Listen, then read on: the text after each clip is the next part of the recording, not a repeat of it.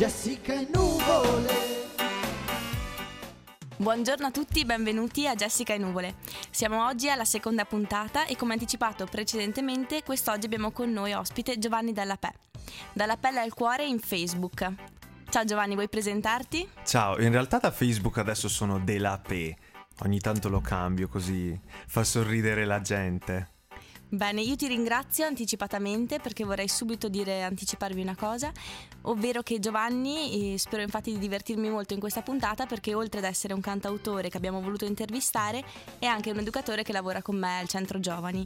E vorrei chiederti così subito, facciamo un saluto alle nostre colleghe e ai nostri ascoltatori? Sì dai, ciao a tutti dalla Vigolana e Karin, dal Rombo. Cosa diciamo? A Karin A Karin diciamo... Ok, non, no, non è meglio diciamo, non dire dai, niente, dai, non diciamo dai. Ti salutiamo con tanto affetto, salutiamo Cristina e un in bocca al lupo a tutti quanti i ragazzi del Centro Giovani Rombo. Entriamo subito nel vivo e se sei d'accordo partirei con uno dei pezzi che preferisco. Vai. E che secondo me è anche uno dei pezzi che potrebbe ben rappresentare la nostra puntata. In generale la trasmissione, ovvero Mettere le ali. Ed ecco a voi questo pezzo di Giovanni Dallapè. Partiamo, sei pronto? Prontissimo. Allora, ecco che iniziamo questa super intervista a Giovanni Dallapè del duemiladiciassette. Chi sei? Chi sono? Come hai detto tu, Giovanni Dallapè. Dai, qualcosa di più, okay. Dici due o tre parole per descriverti.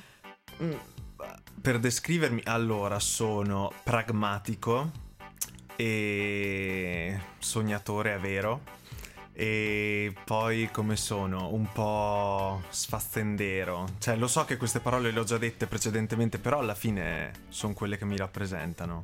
Infatti le ha già dette precedentemente, questo è molto interessante. Consiglio a tutti di andare a scrivere in Google Giovanni Dallapè e troverete un sacco di cose davvero molto comiche su sì, Giovanni. Di quelle che vorrei che fossero cancellate.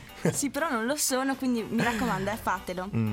Allora, entriamo nel tema principale di sì. oggi, ovvero la musica. Mm-hmm. Quale canzone è che ti rappresenta? Allora, ce ne sono tante che mi rappresentano e, e ovviamente quelle che più mi rappresentano sono quelle che scrivo, quelle che ho scritto. Però a questa domanda ti rispondo con una che non ho scritto, quindi Costruire di Nicola Fabi, che è una delle mie canzoni preferite, una di quelle che... Mh, come dire, mi orientano nella vita e quindi direi che questa è la canzone che mi rappresenta di più. Io sono molto contenta di averti conosciuto e di aver conosciuto anche, approfitto per salutare due grandi maestri nella mia vita che sono Mattia Dellai e Michele Garbari. Dico maestri insieme a Giovanni Dallapè perché se fosse per me ascolterei solamente Vasco Rossi, di conseguenza sono davvero molto felice di conoscere voi che mi, mi fate conoscere anche musica nuova. Va bene, dai.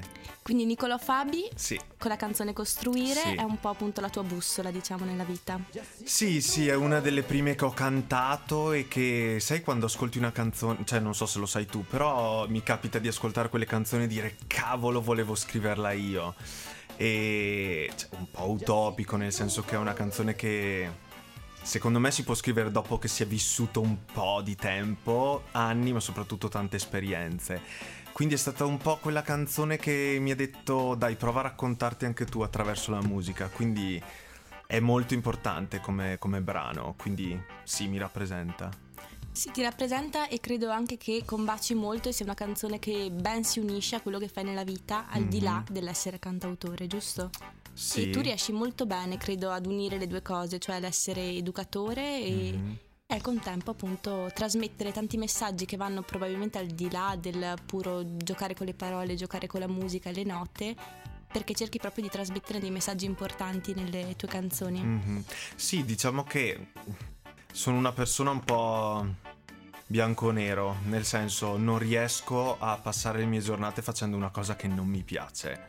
È un po' limitante, me ne rendo conto, perché non sempre nella vita si può, ci si può permettere il lusso di eh, fare quello che si vuole. Però ho cercato, quando ho avuto la possibilità, quindi da dopo le superiori, di impegnarmi nell'arrivare a fare quello che mi rappresenta. quindi il stare con le persone, ehm, ascoltarle, conoscerle, ehm, conoscere me stesso, eh, confrontarmi con gli altri, aiutare anche gli altri, perché comunque fare l'educatore un po' si cerca di essere, non dico dei riferimenti, però comunque dare delle linee guida. E sicuramente nelle canzoni eh, uscirà questo lato di me.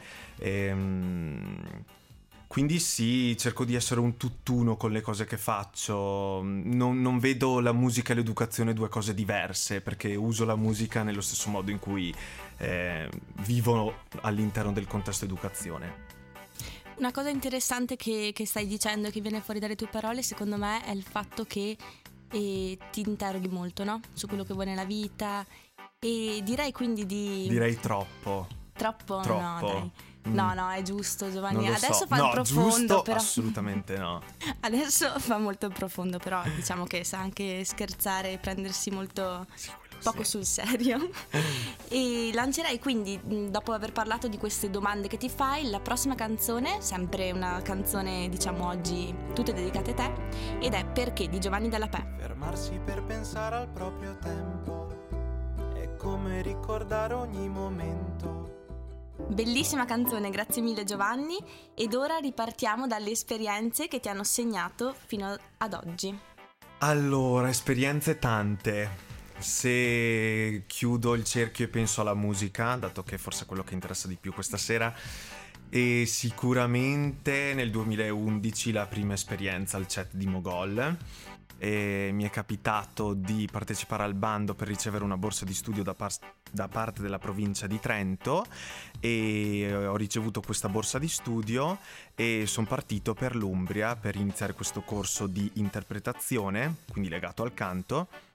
E è stata un'esperienza fondamentale, importantissima per la mia vita, perché oltre ad aver approfondito il tema del canto, che è quello che mi piace fare, e, um, ho trovato un ambiente che mi ha fatto appassionare tantissimo alla musica, un ambiente molto puro, senza eh, manie di, di successo o insomma nulla di... ma sì dai... È molto, un ambiente molto puro che, che, che punta sulla passione delle persone e ad aiutare a, a esprimersi al meglio attraverso la musica. Quella è stata fondamentale come esperienza, perché da quel momento in poi ho detto ok, nella mia vita deve esserci musica e devo farlo tutti i giorni. E allora ho iniziato a studiare, perché una cosa che ho capito do, dopo aver finito il corso, sicuramente ho imparato tante cose, però ho capito anche che ne dovevo imparare tantissime altre. E allora, tornato a settembre duemilaundici, ho iniziato a studiare canto. Avevo già studiato prima, però in maniera più approfondita, e ho fatto un'accademia dove ho studiato anche teoria musicale, teoria del canto, e poi ho avuto anche la fortuna di ritornare al C E T nel duemilatredici a fare il corso per autore di testi, perché in realtà io ho sempre pens- cioè mi è sempre piaciuto cantare e basta, non ho mai pensato o sentito l'esigenza di scrivere canzoni. Però dopo un po', cioè, non mi bast- è come se non mi bastasse cantare canzoni che mi rappresentassero, allora avevo l'esigenza di scrivermele, perché dovevo esprimere, esprimermi personalmente. E allora c'è stata un'altra occasione in cui potevo presentare domanda per un'altra borsa di studio, me l'hanno accettata e sono tornato a fare il corso autori e ho imparato un po' le, le tecniche, e mi hanno dato un po' quegli spunti che servono un po' per sbloccarsi e, e riuscire ad essere in grado in grado buttare le parole sulla musica che si è creata. Quindi direi che l'esperienza al C E T è fondamentale per la mia vita. Hai già anticipato una delle domande che ti volevo fare, ovvero se scrivi per te oppure se scrivi per gli altri, per lanciare un messaggio per gli altri. Eh, allora, beh, non, cioè, non posso... Sicuramente scrivo per condividere con gli altri i miei pensieri, piuttosto che posizioni che credo siano importanti per gli altri, ma è ovvio che lo faccio per me, nel senso che sono situazioni in cui io appunto rifletto tanto, a un certo punto non ce la faccio più e devo buttare fuori quello che ho capito in quei due mesi. Infatti mi capita spesso di scrivere due canzoni sempre attaccate, e tipo passo due mesi e vivo la mia vita, nei miei pensieri, e dopo un po' butto, eh, scrivo due canzoni che riguardano i due temi principali su cui ho riflettuto i mesi precedenti. Quando ho finito di scrivere quelle inizio a pensare a qualcos'altro e, e mica... cioè è un processo... Nascono così, per caso? Sì, non è che voglio, capito? Non... ma non mi interessa voler scrivere una canzone, cioè perché cosa me ne frega, nel senso lo faccio perché mi viene e mi viene da farlo così. Mi, mi è servito studiare le tecniche perché la tecnica ti serve per tradurre l'istinto, no? Per dare un orientamento, una direzione all'istinto, che spesso l'istinto è un po' incasinato. Quindi cioè, nascono così e, e mi fa stare bene, e quando, quando le faccio, poi ovvio c'è il lavoro della produzione, piuttosto che crei il videoclip, ci sono tutti que- quegli aspetti che servono per pubblicarli, no? Per condividerli con, con chi ti vuole ascoltare, quindi è ovvio che dopo un po' è bello anche farlo per gli altri, quindi dare il messaggio che, che hai maturato per te e condividerlo. Bello, bellissimo comunque questo concetto che appunto le canzoni nascono un po' per caso e, e per te è quasi qualcosa di naturale. Ad oggi, sì. Cos'è la, cioè come vivi la musica? Oltre appunto a scrivere, okay. Fare concerti, fai anche qualcos'altro per... Sì, perché a un certo punto, cioè non lo so se... Però nel senso la musica sì, è, è difficile lavorare, vivere di musica, diciamo, nel senso che eh, se si vuole puntare a fare un C D piuttosto che andare in giro a fare i concerti, cioè è innegabile che comunque è un costo economico non indifferente. Quindi di solito i musicisti ripiegano sull'insegnamento, che nel mio caso non è tanto un ripiegare perché dai è quell'entrata fissa al mese, ma mh, appunto pensando anche che sono educatore, ho studiato educazione così, in realtà eh, io insegno canto, ma oltre ad essere un modo per parlare di musica anche tutto un giorno intero, è proprio un modo per, per essere educatore anche nella musica. Quindi sì, diciamo che appena mi sono diplomato in canto, che ho fatto il corso biennale nel metodo Vocal Power, che è un, un metodo ideato a Los Angeles da Elizabeth Howard e è stato portato in Italia e da Anna Gotti, e c'è la, l'accademia principale italiana a Brescia. Io ho fatto il biennio con Veronica Ganarin, che mi ha seguito qui a Trento, e dopo essermi diplomato, insomma, ho detto cavolo, però io voglio... continuare insomma ad affrontare questo tema del canto, a, a portare quello che, che ho capito agli altri, e quindi ho aperto uno studio privato di canto che ho chiamato V P M Voce Parole in Musica, e Voce Parole in Musica perché ehm, io ci tengo a mh, insegnare sia la tecnica vocale, però applicata alle parole che si cantano nella musica, quindi alla canzone. Infatti il corso che io tengo lo chiamo corso di canto e interpretazione, perché eh, non riesco a, a pensare all'interpretazione della canzone staccata dal canto. Non so se è chiaro in realtà questo concetto, sì, sì. Però perché ci sono tantissimi modelli di, di canto e di vocalità, e quello che più mi rappresenta è sicuramente un buono studio della tecnica per scoprire e conoscere al meglio la propria voce, ma poi staccarsi un po' dalla tecnica, ma per... Um, lasciare libera interpretazione al pezzo, e in quel pezzo tu ci metterai sicuramente aspetti tecnici e, ma sicuramente aspetti che alle volte è meglio toglierla la tecnica e buttare lì un suono meno preciso di quello che si dovrebbe fare, perché magari arri- eh, interpreta in un modo migliore le parole di quella canzone. Ecco, non so se sono stato chiaro, però sì, mh, ho aperto questo studio e sicuramente è stato importante e, e mi aiuta a vivere di musica. Interessante davvero questa cosa, e mi interessa soprattutto vedere come al, um, all'immagine del cantautore un po' solitario, introspettivo, tu invece contrapponi un'immagine di una persona sì molto introspettiva, ma che in realtà continua a buttarsi in relazioni, continua a cercarle. E proprio da queste relazioni credo che nasca anche una tua canzone, ovvero Sciocca, che magari ci spieghi subito dopo che l'abbiamo fatta sentire al nostro pubblico. Guardo l'orologio, scorre il tempo. Bene Giovanni, allora questa canzone? Questa canzone è la prima canzone, dai, forse la seconda, però la prima su... nella quale ho investito. Questa canzone, vabbè, dai, è molto chiaro, parla di un rapporto finito, e quindi è stato...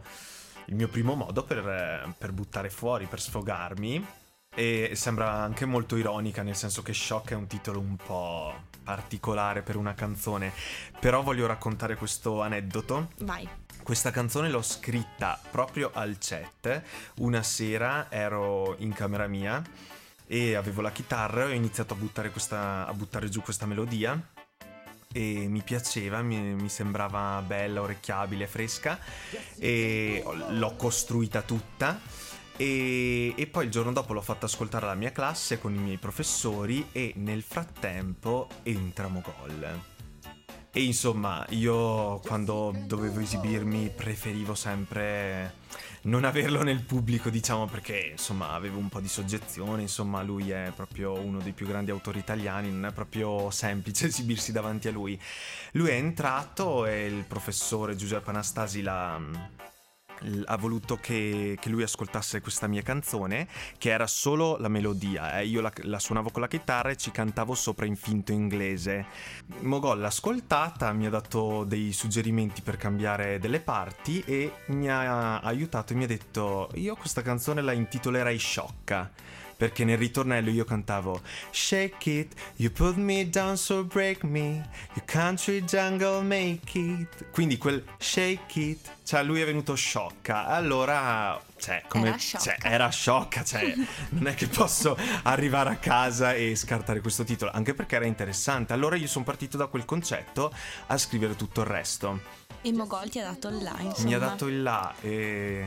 bello, bello, bellissimo, sì. Non vedo l'ora di raccontarlo ai miei nipoti. Eh sì, poi che è una roba da sentire... nonno che lo racconta, no? Sta, sto aneddoto. Ti vedi già nonno? Sì. Sì, no, sarai un bel vecchietto. Il tuo prossimo obiettivo, Giovanni?